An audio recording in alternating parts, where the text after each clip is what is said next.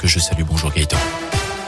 Bonjour Jérôme, bonjour à tous. Et à la une de l'actu à saint la grogne monte au HPL. Depuis un peu plus d'une semaine désormais, les salariés de l'hôpital privé de la Loire se mobilisent pour dénoncer leurs conditions de travail. A encore une quinzaine d'agents de service s'étaient rassemblés devant l'établissement pour faire part de leur ras-le-bol. Selon eux, ils ne sont plus en mesure d'assurer correctement leur travail sans enfreindre certaines règles liées à l'hygiène. Les explications pour Radioscoop de Bérard Kaltoum, agent de service à l'hôpital privé de la Loire. On nous demande d'appliquer des protocoles dans notre nettoyage de, de chambres de patients, mais on n'a pas le temps parce qu'on a 20, 30 départs, tout dépend des journées et en fait on bâcle notre travail. Donc on est quand même dans un service hospitalier et c'est là où c'est pour ça qu'on revient vers nos responsables en leur disant que vous voulez du bon travail, mais avec deux bras, on peut pas en faire plus. On essaye de faire le plus possible qu'on peut, mais pour nous maintenant, ça devient, on peut plus, on n'y arrive plus. Donc il manque du monde, il manque des bras.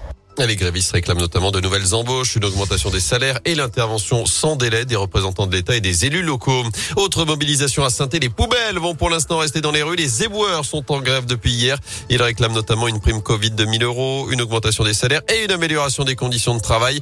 Un préavis de 10 jours a été déposé selon le progrès. Le mouvement est d'ailleurs reconduit aujourd'hui pourrait même s'étendre jusqu'à Firmini. En bref, cette disparition inquiétante à saint Lola, adolescente de 14 ans, n'a plus donné signe de vie depuis le 22 mars dernier jour-là. Elle n'a pas réintégré son foyer en fin de journée. La police stéphanoise a lancé un appel à témoins. Vous a mis son signalement sur radioscoop.com et sur l'appli Radioscoop. En Haute-Loire, une enquête préliminaire ouverte par le parquet national financier en cause des soupçons de favoritisme sur l'attribution d'un marché public ces derniers mois au Puy-en-Velay. Il s'agit de la gestion de la future halle du marché couvert, marché à 8 millions d'euros sur 10 ans. D'après le site Médiacité, l'un des deux candidats opposants politiques, notamment l'ancien maire Laurent Wauquiez, aurait été délibérément désavantagé pendant la procédure. Il aurait déposé une plainte contre X le mois dernier. Une perquisition a été menée hier dans les locaux de la mairie du Puy.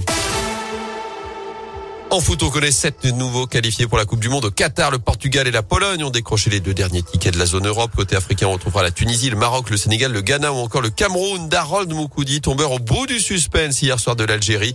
Notez que le tirage au sort de la phase finale du mondial aura lieu ce vendredi à partir de 18h à Doha. Ce sera évidemment avec l'équipe de France déjà qualifiée pour cette compétition. Des Bleus qui ont déroulé hier victoire 5-0 en amical face à l'Afrique du Sud à Lille. Kylian Mbappé inscrit un doublé, c'est 25 et 26e but en bleu à seulement 23 ans, avec des réalisations également de Giroud, Ben et Gendouzi. Enfin, les Verts, de leur côté, prennent de la hauteur. La SS a annoncé hier la signature d'un partenariat avec la station de la Plagne en Savoie. Les Verts iront d'ailleurs effectuer leur stage d'été à partir du 1er juillet prochain pour préparer la prochaine saison. En attendant, la SS affrontera, je vous le rappelle, l'Olympique de Marseille samedi soir 21h dans un chaudron qui s'annonce évidemment bouillant. Et on en parlera un peu plus tard dans l'émission.